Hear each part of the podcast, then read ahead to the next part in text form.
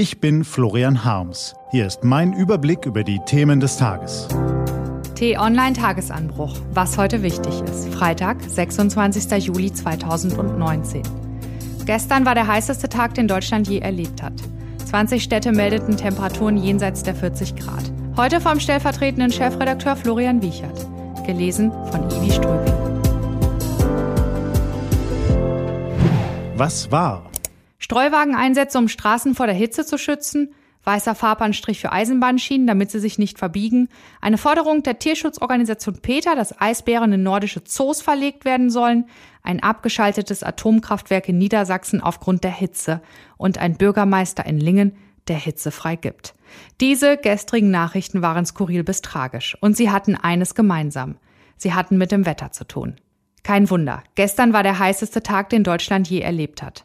Der Allzeithitzerekord aus Geilenkirchen von Mittwoch wurde bereits am Donnerstag pulverisiert und um mehr als zwei Grad übertroffen. In Lingen in Niedersachsen registrierte der Deutsche Wetterdienst um 17 Uhr sagenhafte 42,6 Grad Celsius. 20 Städte meldeten Temperaturen jenseits der 40 Grad. Unglaubliche Werte. Heute soll es zunächst mit der Hitze weitergehen. Später drohen dann die ersten Hitzegewitter. Am Wochenende kracht es dann richtig. Langfristig aber werden wir uns wohl an Temperaturen um die 40 Grad gewöhnen müssen. Spätestens in diesem Jahr haben die Sorgen um das Klima die positiven Seiten von Sommer und Sonne überlagert. Hitzetote, brennende Wälder, ausbleibende Ernten, die Probleme werden immer sichtbarer. Nur ein Beispiel von gestern. Auf dem ehemaligen Truppenübungsplatz bei Jüterborg in Brandenburg ist das riesige Feuer, das bereits im Juni loderte, erneut ausgebrochen. Menschen leiden vielerorts unter den drückenden Bedingungen. Und das bedeutet, dass wir zweigleisig fahren müssen. Natürlich müssen wir jegliche Maßnahmen ergreifen, um das Klima zu schützen. Doch wir müssen uns wohl oder übel auch den Bedingungen anpassen und Maßnahmen ergreifen, um mit der zunehmenden Hitze besser klarzukommen. Eine Möglichkeit. Ein Umdenken bei der Städteplanung. In der Großstadt kann es bis zu 10 Grad wärmer sein als zeitgleich auf dem Land. Straßen und Gebäude speichern die Wärme, dazu kommen Menschen und Autos. Helfen würden, wo immer möglich, mehr Bäume, Rasen, Pflanzen und Wasserflächen. Warum nicht ungenutzte Flächen begrünen, vermehrt Rasen in Straßenbahntrassen säen oder wie im niederländischen Utrecht die Dächer von Bushaltestellen bepflanzen.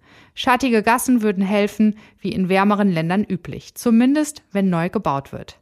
Noch eine Möglichkeit, in Los Angeles gibt es helle bzw. kühle Straßenbeläge, in Griechenland fast ausschließlich weiße Häuserwände. Es gibt hitzeabweisende Materialien, die vermehrt zum Einsatz kommen könnten.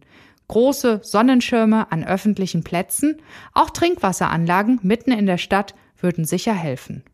All das wären Maßnahmen, die übertrieben klingen mögen, noch. Die Hitzerekorde aber geben zu denken.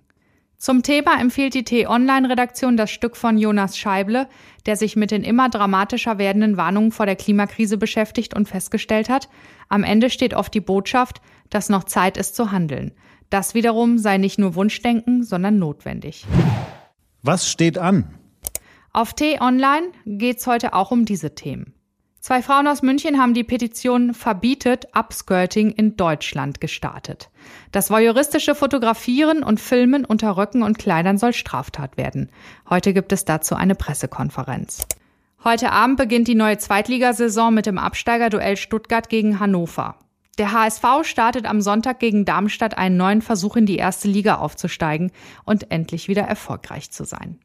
Das war der T-Online-Tagesanbruch vom 26. Juli 2019. Heute vom stellvertretenden Chefredakteur Florian Wiechert. Produziert vom Online-Radio- und Podcast-Anbieter Detektor FM. Den Podcast gibt's auch auf Spotify. Einfach nach Tagesanbruch suchen und folgen. Ich wünsche Ihnen einen frohen Tag.